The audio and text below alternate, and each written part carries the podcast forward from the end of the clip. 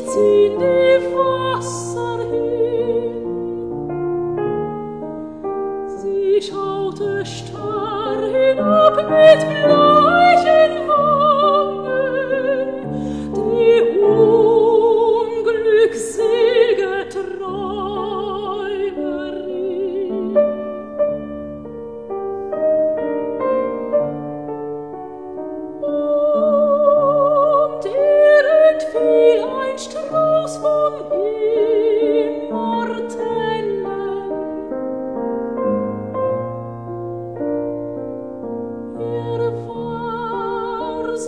mir von Tränen.